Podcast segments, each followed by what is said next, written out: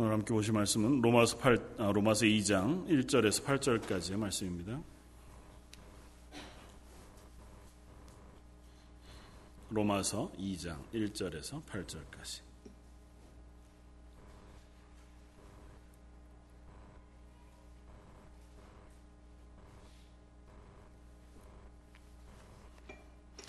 자, 였으면 우리 한 목소리를 같이 한번 읽겠습니다. 그러므로 남을 판단하는 사람아 누구를 막론하고 내게 핑계하지 못할 것은 남을 판단하는 것으로 내가 너를 정죄함이니 판단하는 내가 같은 일을 행함이니라. 이런 일을 행하는 자에게 하나님의 심판이 진리대로 되는 줄 우리가 아노라. 이런 일을 행하는 자를 판단하고도 같은 일을 행하는 사람아 내가 하나님의 심판을 피할 줄로 생각하느냐. 혹 내가 하나님의 인자하심이 너를 인도하여 회개하게 하심을 알지 못하여 그의 인자심과 용납하심과 길이 참으심이 풍성함을 멸시하느냐. 다만 내 고집과 회개하지 아니한 마음을 따라 진노의 날 곧 하나님의 의로우신 심판이 나타나는 그날에 임할 진노를 내게 쌓는도다. 하나님께서 각 사람에게 그 행한 대로 보응하시되 참고 선을 행하여 영광과 존귀와 썩지 아니함을 구하는 자에게는 영생으로 하시고 오직 당을 지어 진리를 따르지 아니하고 불의를 따르는 자에게는 진노와 분노로 하시리라. 아멘. 뭐 지난주에도 같은 본문 말씀 11절까지의 말씀을 가지고 함께 생각해 보았는데 오늘 한 번더 어, 말씀을 생각하면서 판단하는 죄의 두려움이라고 하는 제목으로 어, 함께 말씀을 생각하고자 합니다. 음, 로마서 2장 물론 1장서부터 어, 계속해서 사도 바울의 어, 편지 가운데 어, 우리가 발견하게 되어지는 것은 어, 하나님의 은혜의 구원에 대한 놀라운 진수를 발견하지만 바로 뒤이어서 1장 18절 이하로부터 그 하나님 앞에선 우리들의 죄악과 불의함과 불경건함, 추악한 우리 인간의 본연의 모습에 대하여 낱낱이 진술하고 있는 말씀을 우리가 읽습니다. 고옥하는 목사님은 이 로마서 강해를 하시면서 어, 거듭거듭 그런 말씀들을 하시는 것을 읽었습니다. 어, 이 본문은 우리가 읽기에 하나도 즐거울 만하고 기쁠 만한 내용이 전혀 없다는 것이 본문의 특징입니다. 뭐 이렇게 이제 몇 번 그 이야기를 하시는 것을 어, 읽습니다. 그러니까 어, 그렇습니다. 사도 바울이 우리를 향하여 복음의 가장 근본되는 진리를 이야기함에 있어서 복음의 선언적인 그 선언을 하고 난 이후에 그리고 나서 우리 인간의 어, 본성에 대하여 어, 처음부터 낱낱이 쓰고 있는 것을 봅니다. 그러니까 거기서부터 출발하는 것이 복음을 알아가는 첫 걸음이기 때문이라는 거죠. 지난주에도 우리가 그 사실을 살펴보았습니다. 아울러 오늘도 역시 똑같이 그 인간의 죄악된 본성, 그 본성의 모습 그것에 대하여 한 번 더 살펴보므로 우리가 우리에게 임한 하나님의 구원의 놀라운 은혜와 또 우리가 앞으로 달려가야 할 믿음의 싸움에 대하여 한 번 더 묵상하는 시간이 되어지면 좋겠다 그렇게 생각을 합니다. 어, 로마서 1장 18절로부터 2장에 이르는 이 죄악된 인간의 본성에 대한 이야기들을 쭉 읽다가 보면 한 가지 좀 다른 특징들을 발견하게 되어집니다. 1장에 나타난 진술들은 본연의 하나님 없는 인간들의 어, 죄악에 대하여 낱낱이 어, 쓰고 있습니다. 그들이 마음속에 하나님을 어, 잃어버리고 하나님을 배반하여 떠난 그때로부터 인간의 마음속에는 하나님이 계시지 않게 되었고 하나님의 말씀을 알아들을 수 없는 상태가 되었다는 거죠. 그래서 그 스스로가 무지한데 자기를 내버려 두고 좀 다른 말로 표현하면 자기 스스로가 자기의 삶의 신이 되어서 자기의 욕심, 자기의 배를 섬기고 자기의 욕심을 섬기고 자기의 이기심을 섬기는 존재로 전락하고 말았다는 거죠. 그것이 인간의 죄악의 근본적인 원인이 되었다는 것입니다. 그래서 하나님의 말씀과 전혀 관계없이 자기가 모든 것의 기준이 되어 살게 되어지고 그 삶의 결과로 나타난 것이 인간의 삶 속에 나타나는 수많은 죄악들의 모습이라는 거죠. 그리고 그것의 결정적이고 대표적인 것으로 설명했던 것이 동성애와 같은 성적인 타락이었습니다. 하나님께서 지으신 어, 자연 그대로 인간의 본성, 하나님의 만드신 그 모습 그대로의 삶을 버리고 나의 쾌락과 나의 욕심을 위해서 얼마든지 그것들을 어그러뜨리고 바꾸어서 사용하기까지 하는 자리, 그것이 인간의 죄악의 가장 철저한 모습이라는 거죠. 요즘 우리가 매일 새벽마다 또 말씀 묵상 가운데 에베소서 말씀을 읽습니다. 예, 에베소서 4장 17절 이하에서 어, 그 인간의 본성에 대해서 이렇게 설명합니다. 그러므로 내가 이것을 말하며 주 안에서 증언하노니 이제부터 너희는 이방인이 그 마음에 허망한 것으로 행함 같이 행하지 말라. 그들의 총명이 어두워지고 그들 가운데 있는 무지함과 그들의 마음의 굳어짐으로 말미암아 하나님의 생명에서 떠나 있도다. 그들이 감각 없는 자가 되어 자신을 방탕에 방임하여 모든 더러운 것을 욕심으로 행하되 오직 너희는 그리스도를 그같이 배우지 아니하였노라. 이방인들로 표현되어지니까 하나님 없는 사람들, 하나님이 당신을 어, 계시하여 하나님의 말씀을 선포하여 드려주지 않은 사람들. 이게 이제 뭐 이스라엘 사람이냐, 이스라엘 사람이 아닌 이방인이냐의 구분이 아니에요. 여기에서의 얘기는 뭐냐하면 모든 인간은 다 이방인입니다. 기본적으로. 그러니까 아담이 하나님을 떠나서 에덴 동산에서 쫓겨나 하나님의 말씀에 불순종한 그때로부터 모든 인간은 성경의 구분을 따르면 이방인이 되는 거예요.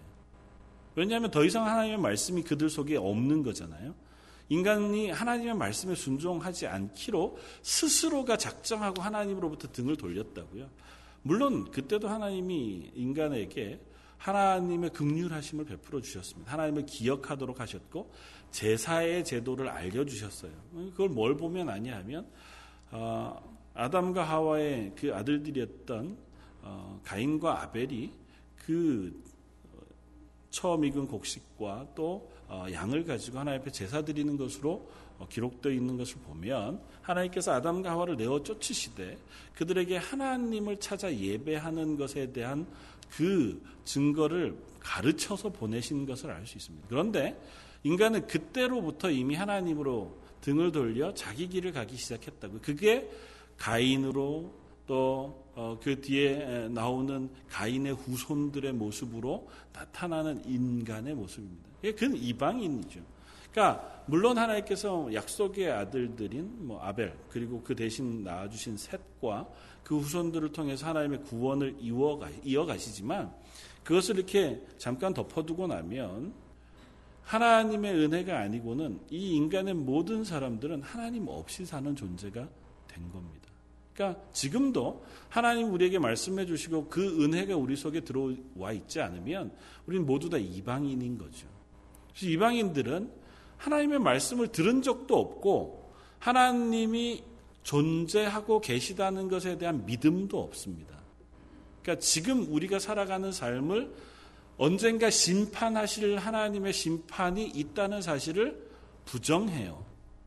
그리고 나의 현재의 삶을 주목하고 바라보시고 나를 극률히 여기시며 나를 구원하기 기뻐하신 하나님이 계시다는 사실도 인정하지 않습니다.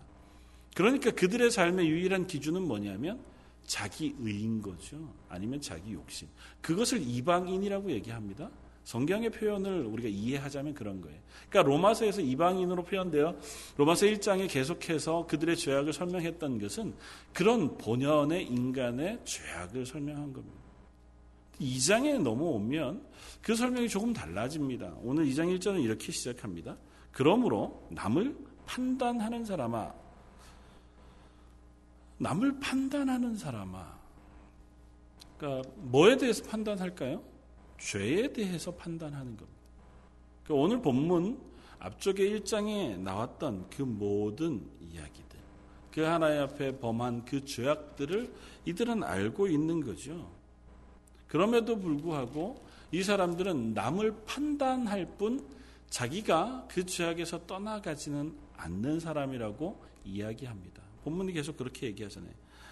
이런 남을 판단하는 사람은 누구를 막론하고 내가 핑계치 못할 것은 남을 판단하는 것으로 내가 너를 정죄함이니 판단하는 내가 같은 일을 행함이니라. 여기에 나와 있는 사람은 이방인은 아닌 것 같아 보입니다. 뭐 구체적으로 이방인이냐 아니냐의 구분을 우리가 하긴 좀 어렵지만 설명상 조금 아까 하나님을 전혀 모르는 사람들은 아닌 거죠. 어, 조금 축소해서 생각하면 이스라엘 사람들은 하나님으로부터 율법을 받았습니다. 그러니까 하나님이 이스라엘의 하나님이 되시기로 약속하시고 이스라엘에게 율법이라는 것을 문서로 구문으로 제정하여 이스라엘 백성에게 주셨어요. 그래서 너희가 이것을 지켜 행하는 것으로 너희의 하나님인 나 하나님 여호와를 너희의 하나님으로 섬기는 그 섬김을 하는 줄 내가 알겠다. 그러니까 이스라엘 백성은 그 율법을 받은 이후로 율법을 통해서 이 율법을 어기는 것이 죄라는 사실을 배워서 알고 있는 사람들이라는 거죠. 그러니까 율법이 적어도 다른 건 몰라도 율법이 얘기하고 있는 죄악에 대해서는 이 사람들은 그것이 죄인지 아는 사람들입니다. 배웠으니까요. 그러니까 이스라엘 백성은 태어나서 어, 말을 배우기 시작하면서 제일 처음 배우는 것이 모세오경의 토라의 말씀이거든요. 그러니까 토라는 어, 해야 할 것과 하지 말아야 할 것, 창세기로부터 신명기까지 나오는 하나님의 명령 그 전체를 모아놓은 것이 토라입니다. 그러니까 하나님이 하지 말라고 하는 것은 안 하고 하라고 하는 것은 하는 거예요. 안식일을 거룩히 지키라고 하는 것은 지키고 살인하지 말라고 하는 것은 하지 않는 겁니다. 그게 이제 하나님이 이스라엘에게 주신 율법이에요. 그러니까 이것을 통해서 이것을 어기면 죄가 되는 것이라고 하는 사실을 이스라엘 백성은 어려서부터 배워서 알고 있는 사람들이라는 거죠. 그런데 이 이스라엘 백성들이 그 사실을 알아요. 알아서 뭘 하냐 하면 그걸 범하는 사람들, 지키지 않는 사람들을 향하여 저 사람들은 하나님이 우리에게 명령하신 말씀을 지키지 않으므로 저것이 잘못되었다고 사람들을 판단해요. 저 사람들은 죄인이야. 가장 구체적인 예를 이방인들을 판단하는 유대인들의 모습에서 볼 수 있습니다. 유대인들은 이방인들과 상종하지 않습니다. 특별히 사마리아인들과 전혀 상종하지 않습니다. 왜냐하면 이방인들과 유대인 사이에는 너무나 큰 벽이 있어요. 하나님의 말씀을 아느냐, 알지 못하느냐, 그리고 하나님께서 선택하셨느냐, 그렇지 않느냐의 벽도 있지만, 그 하나님의 말씀에 순종함으로 나는 의로운 하나님의 자녀가 된 사람들과 하나님 말씀을 몰라 순종하지 않으므로 여전히 죄악 가운데 거하는 죄인들 사이에 벽이 있는 거예요. 그러니까 이스라엘 사람들은 이 이방인들하고 섞여서 밥을 먹고 교제하고 살아가는 것만으로도 부정해진다고 생각해요. 그러니까 이방인들과 이스라엘 사이에는 넘지 못할 선이 있는 거죠. 뭐 같이 결혼한다는 것 그것을 성경이 계속해서 금하고 있거든요. 그러니까 결혼한다거나 교제한다거나 나뉘어 산다거나 하고는 섞여 산다고 하는 것이 대단히 큰 어려움이 있다고요. 그러니까 유대인들에게는 이 이방인들과 유대인 사이의 그 벽, 그것이 율법으로 인해 생긴 벽이었는데 그것으로 인하여 이 이방인들을 생각할 때 아, 저 사람들은 죄인들, 구원받을 수 없는 사람들, 하나님의 백성이 될 수 없는 존재들. 저들이 아무리 날고 긴다고 해도 결코 하나님의 구원의 백성의 자리에 들어올 수 없는 존재들이라고 하는 감각과 생각을 가지고 있다고요. 그게 조금 더 나가면 뭐가 되냐면 저 인간들과 나는 다르다가 되는 겁니다. 저 인간들은 하나님의 말씀을 모르니까 저렇게 범죄함으로 하나님이 저 인간들을 결국은 심판하실 거야. 라고 판단한다는 거죠. 우리가 잘 아는 바리새인과 세리의 기도에 대한 예수님의 비유의 말씀 우리가 잘 알잖아요. 대표적인 이방인과 이스라엘 사람의 차이라고 생각하시면 돼요. 세리는 이방인은 아니지만 이방인과 같이 사는 사람입니다. 세리는 로마의 정부의 녹을 먹고 이스라엘 사람들로부터 세금을 받아서 로마 정부에다가 바치는 사람이니까 이방인보다 더한 거죠. 근데 예수님께서 그들의 기도를 들으시면서 이렇게 판단하십니다. 그 바리새인의 기도가 뭐였다고요? 맨 앞에 성전에 나와서 일어서서 두 팔을 들고 하늘을 향하여 그의 얼굴을 향해서 뭐라고 기도한다고요? 주여 감사합니다. 저를 저 세리와 같지 않게 하심을 감사합니다. 저 세리가 범하는 죄를 저로 하여금 범하지 않게 하시니 감사합니다. 저는 하나님의 말씀에 순종하게 하시니 감사합니다. 제가 일주일에 한 번씩 금식하고 10의 1조를 하나님께 드리며 하나님 앞에 정한 절규와 정한 제사를 온전히 드리게 하시니 감사합니다. 그것이 바리새인의 기도였다. 우리가 듣기에도 좀 교만하지요. 사실이 아닌 것은 아닙니다. 바리새인은 그렇게 생활했으니까요. 그가 조금도 하나님의 율법을 어기지 않기 위해서 흠없이 살기 위해 애썼던 사람들입니다. 세리는 어떻게 기도했다고요? 제일 뒤쪽에 차마 고개를 들어 하늘을 바라보지 못하고 엎드려 눈물 뿌려 통회하며 자복하며 나는 죄인으로 소이다. 그렇게 기도했다고요. 예수님께서 뭐라고 말씀하셨다고요? 저 바리새인의 기도를 들으신 것이 아니라 세리의 기도를 들으셨다고 말씀하십니다. 오늘 본문은 그 이야기를 하고 있는 겁니다. 율법을 안다고 하는 너희들아. 너희가 그 율법을 가지고 남은 판단하는데 너희 스스로는 판단해 보지 못하는구나. 판단한다는 것에는 그런 자세가 있는 거죠. 나는 그것보다는 나. 나는 최소한 저만큼은 아니야. 무의식 중에 우린 그런 생각을 갖습니다. 내가 저 사람보다 훨씬 더 못해요. 그런데 저 사람이 나보다는 낫지만 조금 실수하는 것 때문에 그 사람을 판단하고 그것 뒤에서 뒷, 어, 이야기를 하거나 혹은 뭐 그것 때문에 비난하거나 욕하거나 우리 그렇게 할 수 없잖아요. 적어도 내가 그, 실제로 그 사람보다 낫든지 못하든지 상관없이 내 마음 속에 나는 저렇지는 않다는 생각이 있기 때문에 그 이야기에 대하여 판단한다고요. 나는 최소한 저 세리와 같지는 않아요. 적어도 나라를 팔아먹지는 않아. 적어도 하나님 앞에서 안식일을 범하지는 않아.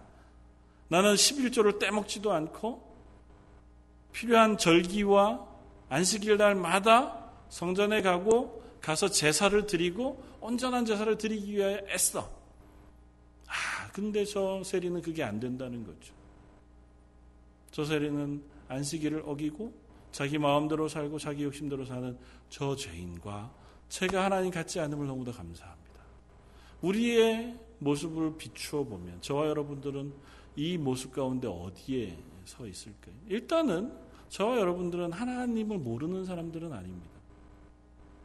이미 구원받아 하나님의 교회에 교회의 일원이 되고 구원받아 하나님의 자녀가 되었기 때문에 저희는 이방인은 아니에요. 하나님의 말씀이 없는 사람들은 아니잖아요.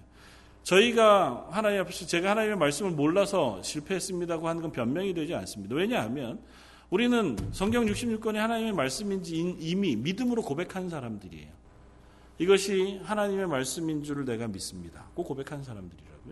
하나님이 살아계시다는 사실을 나는 믿습니다. 우리가 사도신경으로 신앙 고백할 때마다 하잖아요.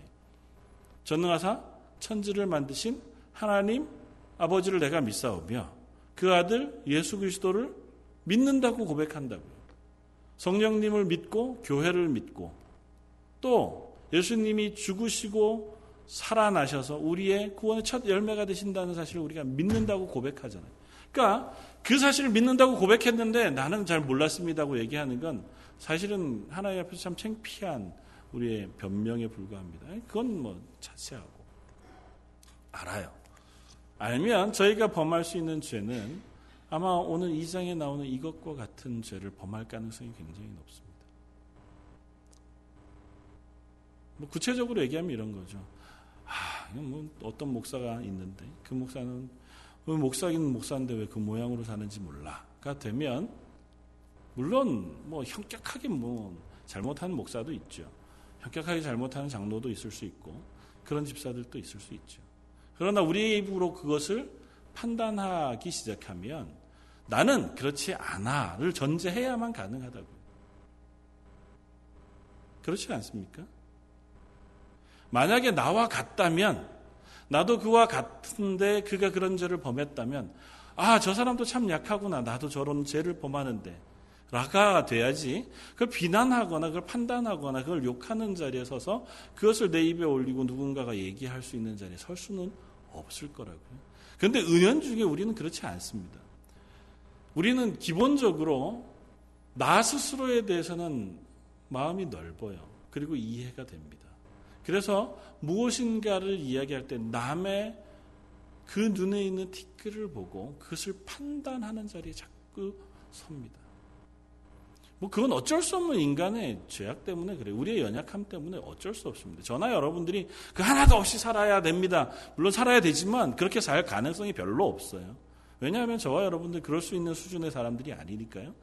근데 그것은 어떤 위험성을 내포하고 있냐면 오늘 본문 말씀이 그렇게 너 남을 판단하는 너희를 하나님께서 너희가 판단한 그 판단으로 판단할 것에 대하여 말씀하고 계시다고요. 이것이 남을 판단하는 죄의 무거움입니다. 우리가 누군가를 향하여 그 사람이 범죄하고 혹은 실수하고 잘못한 것에 대하여 판단했다면 나는 그 사실을 알고 있어요. 그것이 죄인 줄 안다고요.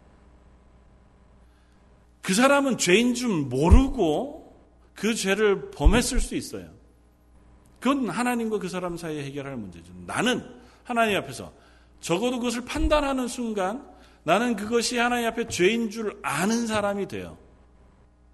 그것이 하나님 앞에 죄인 줄 아는 사람임에도 불구하고 내가 그 일을 행하면 알고 그 죄를 범한 사람이 돼요.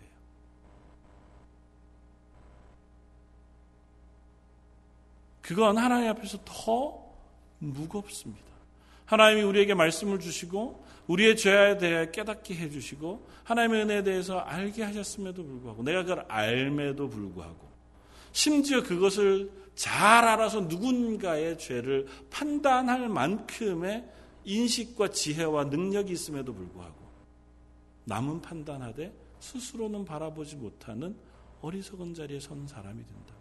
오늘 보면 그 사람을 어떻게 얘기하냐면 이런 일을 행하는 자에게 하나님의 심판이 진리대로 되는 줄 우리가 아노라. 이런 일을 행하는 자를 판단하고도 같은 일을 행하는 사람아, 내가 하나님의 심판을 피할 줄로 생각하느냐? 혹 내가 하나님의 인자하심이 너를 인도하여 회개하게 하심을 알지 못하여 그의 인자하심과 용납하심과 길이 참으심의 풍성함을 멸시하느냐? 다만 내 고집과 회개하지 아니하는 마음을 따라 진노의 날 곧 하나님의 의로우신 심판이 나타나는 그날에 임할 진노를 내게 쌓는도다. 남을 판단하는 너희들아, 너희가 판단하고도 그 죄를 범하는 너희를 성경 다시 뭐라고 얘기하냐면 회개하지 아니하는 사람이라고 얘기합니다. 알고도 그것이 죄인 줄 알고도 회개하지 아니하는 사람이 된다. 구원받지 못한 사람과 구원받은 사람의 가장 명백한 경계는 이것입니다.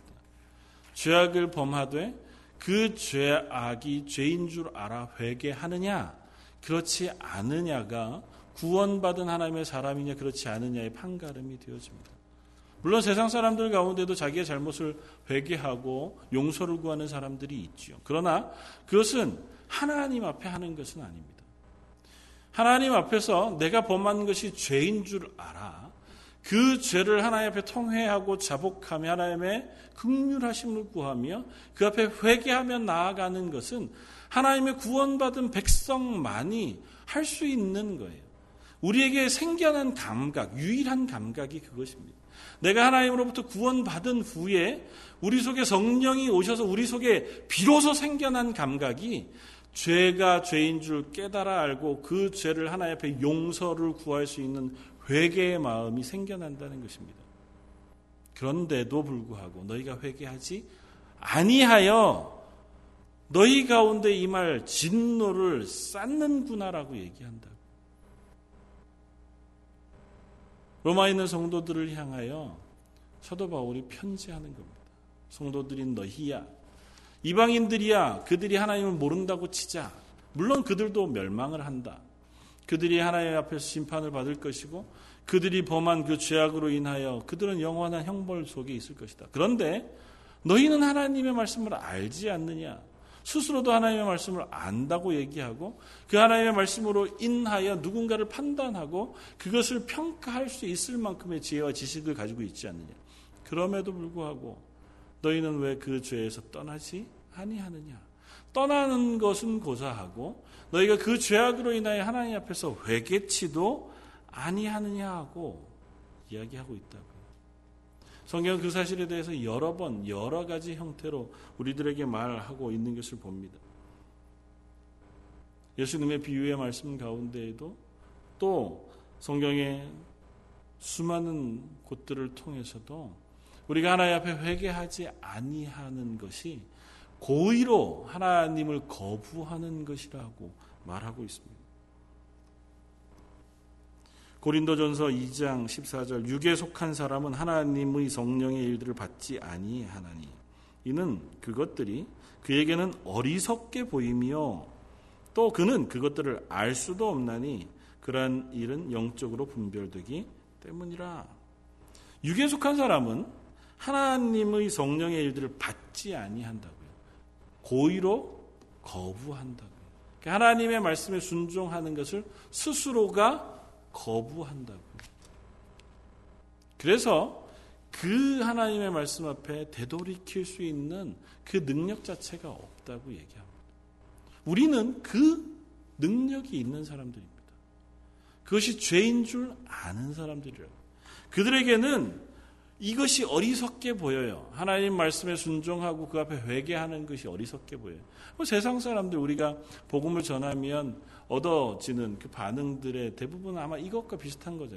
교회 다니는 게 어리석다는 거죠. 교회 다녀서 무슨 유익이 있다 있냐는 겁니다.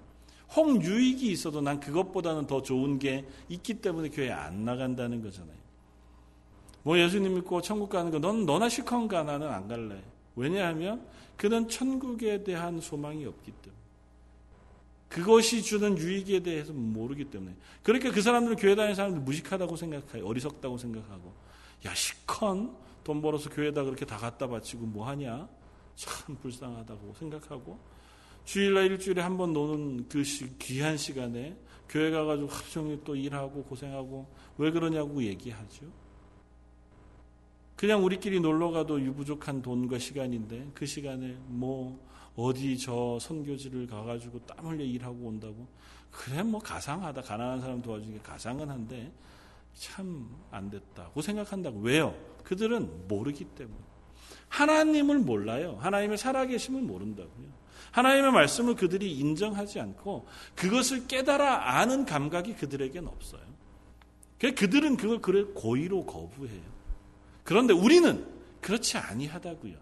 우리는 그 하나님의 말씀이 하나님의 진리인 줄 아는 사람들이라고. 그럼에도 불구하고 우리가 그 하나님의 말씀에 순종하지 아니하므로 그들과 똑같은 죄를 범하지 말 것을 권면하고 있다. 저 여러분들은 하나님의 말씀을 아는 사람들이고 하나님의 살아계심을 아는 사람들이라면 우리는 필경 우리의 죄악을 회개하는 자리에 설 수 있는 사람들입니다. 저 여러분들이 하나님의 말씀 앞에 다시 나를 비추어 볼 수 있기를 바랍니다. 그리고 우리의 삶이 하나님 앞에 살아가는 것인 것을 묵상할 수 있기를 바랍니다. 그것이 꼭 죄악을 회개하는 것 그런 소극적인 것만 있는 것이 아니라 하나님의 말씀에 순종하고 그 앞에 섬으로 하나님의 은혜 가운데 살아가는 적극적인 면도 충분히 우리 가운데 누려질 수 있기를 바랍니다. 이 두 가지가 우리 속에 사라지면 우리는 이방인과 하나도 다를 것이 없는 사람들이 되어진다고요. 성경은 그것을 그 자리에 서지 않기를 우리들에게 부탁합니다. 너희가 하나님의 말씀을 깨달아 안다면 하나님의 말씀을 깨달아 아는 자로 그 말씀을 순종하는 자리에 서기를 요청한다. 그냥 말씀을 순종한다는 것이 의무이거나 혹은 말씀을 순종한다는 것이 그냥 우리의 해야 할 만한 마땅한 어떠한 것이 되기 때문이 아니라 말씀을 깨달아 알기 때문에 그 말씀이 말씀하시는 바가 무엇인지 명확히 알아서 그 앞에 순종하는 사람이 되기를 거듭거듭 성경은 요구하고 있다고. 저와 여러분들이 그 자리에 설 수 있기를 바랍니다. 성경은 그런데 우리들에게 참 친절하지 않습니다. 그래서 많은 사람들이 성경을 읽으면서 성경에 대해서 의문을 제기합니다. 저와 여러분들도 마찬가지. 읽다가 보면 안 믿어지는 것들도 많고 이해가 안 되는 성경 말씀도 너무 많고 또 때로는 너무너무 어려운 말씀도 많습니다. 그럼에도 불구하고 성경이 하나님의 말씀인 것은 성경이 말씀하고자 하는 바가 우리가 이해하고자 하는 바와 다르기 때문에 그래요. 우리는 성경을 읽으면서 그런 것들을 알고 싶어 합니다. 천지가 어떻게 창조되어졌는지, 홍해가 갈라진 게 정말 사실인지, 하나님께서 정말 죽은 자를 살리실 수 있는지, 뭐 그런 것들에 대한 것들을 낱낱이 설명해서 그것이 이해되어지기를 바랍니다. 그러나 성경은 그것에 대해서 설명하려고 하지 않습니다. 왜냐하면 하나님의 관심은 거기에 있지 않거든요. 하나님은 내가 천지를 만든 하나님이라는 사실을 낱낱이 이해할 수 있도록 설명해 주는 것에는 관심이 전혀 없으세요. 하나님은 하나님께서 이 땅의 모든 것의 주인이라는 사실을 우리들에게 낱낱이 설명하는 것에는 크게 관심이 없으시다고요. 하나님은 당신이 죽은 자를 살리시고 아픈 자를 낫게 하시는 능력의 하나님이시라는 사실을 우리들에게 이해하고 납득 가능할 만큼 설명하는 일에는 관심이 없으세요. 왜요? 그건 우리를 살리는 것과는 전혀 상관없는 일이거든. 다만 하나님이 이렇게 말씀하십니다. 나는 천지를 창조한 하나님이다. 그리고 나서 우리들이 하나님의 말씀에 순종할 수 있도록 성경 말씀을 가지고 하나님의 하나님 되심을 설명합니다. 그런 건 그건 어떤 방식으로 설명하시냐면 우리가 현재 처한 상황에 대해서 하나씩 하나씩 설명해 주세요. 마치 이런 겁니다. 어떤 목사님 설명하신 것처럼 어, 환자를 대하는 의사가 그 환자의 신뢰를 얻기 위해서 가장 좋은 방법은 뭡니까? 그 환자가 아픈 병명을 정확히 알아내는 거고 거기에 가장 합당한 진료, 어, 진찰과 의료를 행하는 거잖아요. 그러기 위해서 맨 처음에 진료할 때 그 환자에게 묻습니다. 당신에게 어떤 증세가 있는지 하나씩 하나씩 체크하고 없는 것과 있는 것들을 다 이렇게 해서 그 증상들을 자기가 다 듣고 나면 그 증상들이 표현하는 그 병이 무엇인지를 찾아내요. 그리고 그 병 때문에 생겨난 증상들을 다시 한번 환자에게 말해서 환자가 그 증상들이 전부 다 정확히 맞으면 그 병명을 가지고 그 사람을 치료하잖아요. 그러니까 그 의사가 나에게 그런 것들을 정확히 알아내고 정확히 질문해주고 정확히 판단해줄 때 우리는 그것이 내 병인지를 정확하게 신뢰하고 그 사람의 처방을 받을 수 있습니다. 그런데 만약에 의사가 어, 좀 아프신 것 같아 보이, 어, 보이는데 아프시죠? 이렇게만 묻고 그럼 제가 한번 이야기를 드려보겠습니다 하고 얘기하면 그것 가지고는 우리가 믿을 수가 없어요. 내가 어디가 아픈지도 묻지 않고 그냥 대충 배가 아프시죠? 뭐 아니면 어제 잠을 못 자셨나 봅니다. 그것만 가지고 우리를 진료한다고 하면 믿을 수 없잖아요. 성경은 그런 방식으로 우리에게 접근하십니다. 하나님께서 우리를 향하여 우리가 하나님이 없기 때문에 생겨난 지금의 현재의 모습에 대해서 낱낱이 설명해 줍니다. 하나님 없기 때문에 인간이 범한 죄악들, 처한 곤란과 그 처한 죽음의 상태들을 낱낱이 우리에게 보여줘요. 그리고 그것이 맞다면 그것이 우리가 처한 상황이 맞고 그 안에서 우리 스스로가 그걸 해결할 능력이 없는 것이 맞다면 그렇다면 내가 너희에게 해결책을 제시해 주마. 그 해결책이 뭐라고요? 예수 그리스도를 통하여 너를 구원하여 하나님의 구원에 옮겨놓는 것이 내가 너희에게 처방하는 유일한 처방거리다. 너희가 이것을 믿으면 그것을 믿고 순종하면 너희가 하나님의 구원받는 자녀가 되고 그것을 거부하면 그러면 그 사람은 구원받을 수 없는 사람이 되어진다. 그 성경은 선언하고 있다고요. 이것이 성경이 우리를 설득하는 방식이고 하나님의 구원을 설명하는 방식입니다. 그렇게 설명하는데 아난못 묻겠다는 거죠. 그 전에 먼저 당신이 의사 라이센스가 있는지 내가 확인해 봐야겠다는 겁니다. 하나님이 정말 천지를 창조해 하셨는지 안 하셨는지를 내가 확인해 보고 하나님이 천지를 창조하셨으면 제가 그 다음 말을 믿겠습니다. 그럼 하나님 앞에 구원을 못 얻는 거죠. 하나님 그걸 설명하지 않는다고요. 정말 사랑하는 사람에게는 설명하시기죠. 욥과 같은 사람들에게 하나님이 요백이 설명하시잖아요. 내가 천지를 창조할 때 일들을 이러저러한 것들을 네가 아느냐. 요백 말씀이 뭐라고요? 하나님 앞에서 제가 전에는 몰랐습니다. 이제는 하나님을 눈으로 보아 알게 되었습니다. 고백한다. 우리가 하나님 앞에 서서 하나님 나 못 믿겠습니다. 못 믿는 거예요. 하나님 우리에게 그것을 일일이 세세하게 납득할 만큼 설명하려고 애쓰지 않으세요. 하나님 우리가 죄인이라는 사실을 선언하고 죄인으로 인하여 우리 속에 일어난 증세들에 대하여 분명히 선언해 보여줍니다. 우리가 그것이 맞아요. 내가 죄악으로 이 땅에 일어나는 수많은 죄악된 모습들이 우리 속에 일어나잖아요. 여기에 로마서 1장과 2장에 나타나는 이 모습들이 저와 여러분들에게 있는 거잖아요. 거짓과 탐욕과 음욕과 그리고 수많은 시기와 질투와 사람 사이의 싸움, 다툼, 그것으로 인하여 이땅 가운데 즐거움 없고 또 행복이 없으며 소망 없는 삶을 살아가는 것이 저와 여러분들의 현재의 증세잖아요. 그런 우리에게 그곳에서 벗어나 하나님의 영원한 행복과 구원에 이르는 유일한 방법을 예수 그리스도를 통하여 선언해 보여주신다고요. 그러므로 네가 이 예수 그리스도가 너를 대신하여 죽은 그 사실을 믿고 그를 구주로 받아 하나님 앞에 구원 얻는 백성이 되라고 명령하셨습니다. 그럼 우리가 그 앞에 행할 우리의 자세는 단 하나입니다. 제가 그 사실을 믿겠습니다. 그 하나님의 구원을 제게 허락해 주시니 감사합니다. 그 하나님 앞에서 여전히 제가 범죄하고 있는 것을 용서해 주십시오. 그것이 우리가 하나님 앞에 반응할 유일한 반응들이라. 그런데 지난주에 우리가 살펴보았던 것처럼 하나님 오래 참으신단 말이죠. 우리가 그렇게 딱 반응하고 그렇게 하나님 앞에 용서를 구하고 하나님의 은혜에 감사하고 하나님의 구원을 내가 받아들여 하나님의 은혜 자리에 서면 바로 우리가 구원의 감격을 누리게 되고 그 자리에 거부하면 바로 지옥에 가버리면 우리가 너무 명확할 텐데 하나님 오래 참으신다고요. 저 구약의 시대 때부터 지금까지 하나님께서 계속 선언하시고 말씀하시고 드러내 보여주시지만 아직도 참으신다고 오래 참으신다.